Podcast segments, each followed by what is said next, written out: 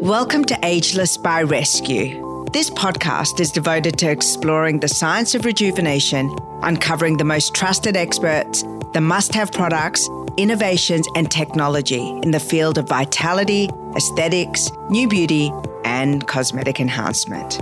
Successful businesswoman, expert nutritionist, TV personality, chef, author, presenter, educator, and most importantly, a mother, Zoe Bingley Pullen's passion for food has led her on quite the journey. She is the founder of Sydney nutritional consultancy company Nutritional Edge, a business focused on achievable and sustainable eating habits. To share her love and knowledge, Zoe created Falling in Love with Food, an eight week online program that teaches you how to have a loving attitude towards food and life. She's released two successful cookbooks, became the food editor for Fitness First magazine, and regularly contributes to online and print magazines, including Body and Soul and Vogue. You will recognize the gorgeous Zoe from Channel 10's Good Chef, Bad Chef, where she spent the past five years as co host, but also making regular appearances on Studio 10. I've been friends with Zoe for over 12 years, she was one of the original experts on rescue.com.au. She spoke at my conference and she's my go to nutrition expert when I need to transform my body and my relationship with food. I was able to unlock Zoe Bingley Pullen's secrets on how you too can achieve an ageless beauty, increase your well being, and rejuvenate your body with the right food. Listen in as she teaches us about how food and hormones really work hand in hand. I absolutely love this episode, and I absolutely love the way Zoe brings the magic and the mystique of food and wellness together. I hope you enjoyed this episode with Zoe Bingley Pullen on Ageless by Rescue podcast. As a holistic nutritionist, I think what we need to understand is that we do shine from the inside out. And it's, it's really important that we not only set the foundation in our nutrition, but what we are mentally capable of doing, what we are physically capable of doing. As we all know, I'm homeschooling, you're homeschooling. So we have to be realistic about what we can and can't do. But if we don't, you know, if we don't have good nutrition as the foundation, and I think the other way I like to put it is if we don't have an interest in using nutrition as medicine, then often what we're doing is we're kind of circling all these other areas, all these other modalities, trying everything. But really, we just need to set that foundation when it comes to what we're eating on a day to day basis. I would love you to tell the story of how you got into nutrition and became a chef, because yeah. I think the what you learnt uh, from the French yes. is actually a really interesting perspective that you have yeah. woven into your clinical practice. And it's not only um, life affirming, but it's quite uh, you know, it seems to have come full circle.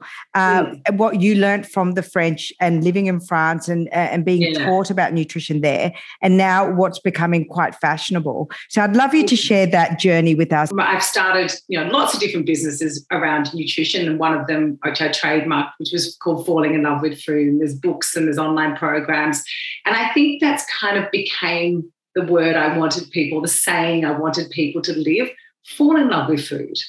We're not children. You can have a chocolate, you can have your wine. It doesn't mean you're a bad person, but let's not be unreal, you know, let's not be, you know, silly about this.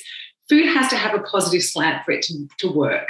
And so if you can put a very positive, love-based environment around food, whether it be the cooking, the choosing, the smelling, whatever it might be, the learning of food, it's going to embed and it's going to stay there. And that foundation will be positive.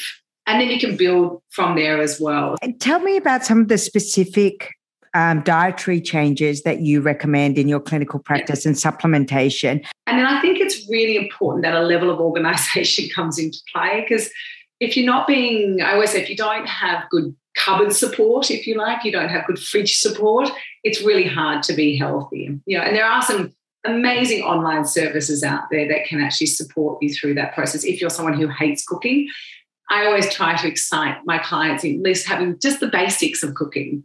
You know, you don't have to be a, a cordon bleu chef to be a great cook, but you know, you just need to have a couple of different meals each day that then you can sort of change the protein or change the vegetable, but it will still give you something that is delicious as well. I'm going to go circle back to what you were saying about the liver because yeah. um, I would love a little bit of education around the function of the liver in metabolizing the hormones, as you were saying, and also liver cleansing or liver boosting uh, foods and dietary practices that you recommend in your clinical practice. So, when it comes to metabolizing the liver, basically everything gets funneled, for want of a better word, through the liver. So, if you think about it, it's a cumulative nature. If your body's having to kind of metabolize a poor diet, and hormones, well, what is it going to do first? You know, it actually has to basically get through the get rid of the toxins. I always say, if you're drinking alcohol and expecting your body now then to metabolize everything else, it won't. It will go through what is the most toxic thing, what has the biggest threat in the body. And that's why it's so important. We're just letting the liver do its job without confusing it and complicating and bombarding it with a poor diet that then means it has to metabolize the food that we're eating and the hormones as well, and everything else that was possibly doing. So this is why we try and go for as clean, you know, fresh, unprocessed. You know, we don't add too many, you know, overt sort of, you know, processes in, in cooking where it takes all the good nutrition away with it and we try and go for a start a diet that has has basically the ability to you know, support liver function. What you think is just really detrimental to hormonal health and beauty and skin yeah. glow? Yeah. Are there anything that you really advise against? Uh, obviously, alcohol is a real a real problem. I think um, you know, hmm, yes, I also kind of roll my eyes at that? But I I uh, personally did three months of no drinking um, this time last year, which was brilliant. It was, I did a lot of podcasts. I learned a lot about sort of, you know, the psychology around drinking, the normalization around drinking, and just tried to kind of you know, tweak my neurons and reframe it in my brain of how, how it works. Because what we know about alcohol, it, it basically dehydrates tissue as fast as you, you know, it's the biggest thing to dehydrate your body. Uh, we know that when a body's in a state of dehydration, one of the things will happen is our stress response will go up through the roof. We'll retain fluid as well. That's one of the big key things. Um, when the cells, you know, expand with fluid, they can't do their jobs functionally. There's less cellular communication going on. So it's really important that, you know, uh, alcohol is something that is seen, as my dad always used to say, you you drink alcohol to make yourself feel better, not eat. So you drink alcohol to make yourself feel better, not just you know, not just you know a little bit okay. So you know that's you, we're going to use alcohol in a functional way. So if you are someone who's a regular drinker, my advice to you is to have at least at least 24 to 48 hours it takes that long for your body to metabolize it. It's really making sure that if you're, you know, you've got to look at this kind of not as sort of what's the perfect diet, but what are the cumulative factors that's going on. So if you're stressed, you've got a poor diet, you've got alcohol, you're having your daily coffee, all of it might be within the daily recommendations, if you like, but it's where the way it accumulates on the liver as well. So it's really important that we kind of sometimes just take all of that out. We just focus on a basic diet. So this is when sometimes your detox diets do take, you know, are really good. I mean, I've done a two week, I've, I've done this two week detox diet with my clients for years, but it's not about extreme eating. So it's just about having a good plant based style, high fat, you know, good animal protein. We take out all, all, all so good plant protein. We take out all the animal protein, and all the dairy products, and we just give two weeks for the body just to basically go back to basic again. But then basically, when we do incorporate these things in our diet, we can metabolize these things more effectively. But I would like to know what does ageless mean to you as you're 42? Yeah. You, you, know, uh, you're entering that next phase of your uh, yeah. life journey. What what does it mean to you, and what what do you what do you hope for for the next you know 45 years of your life? I've just worked really hard on self forgiveness, and I, I sit there and go, who cares, you know? And I just have a positive dialogue, even when the shit's hitting the fan. I'm still trying to just laugh, you know, and be positive because I've just noticed that when I feel that way, I feel ageless. I feel more in touch with my daughter. I kind of understand my mum a little bit more. I, I don't put that, I don't block myself into that one little box, you know, that maybe I thought was me.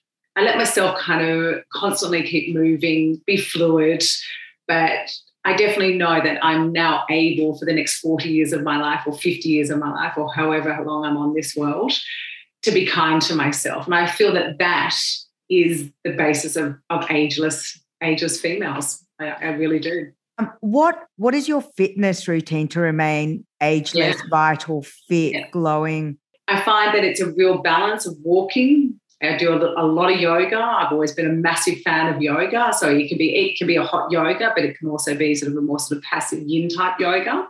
Um, but I do find I do need to do something every day.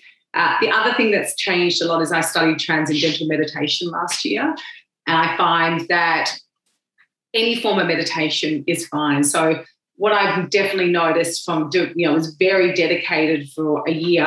I'm probably not as able, I don't quite do the two a day, but I find I can drop into that neurology a lot faster now. And I think that's kind of where that self forgiving conversation. So I can actually do sort of more active forms of meditation now that I can do when I'm sitting here. I can drop into that mindset a lot faster as well. So those tools my my armor chest, my treasure chest, if you like, is, is always being added to. Ageless by Rescue is brought to you by Rescue Me Academy, Reignite Your Relationship course. Love your relationship but miss the early days? You're not alone. This course will teach you how to identify your issues, stop the fighting, find what you need to be happy, respark intimacy, and keep the lines of communication open.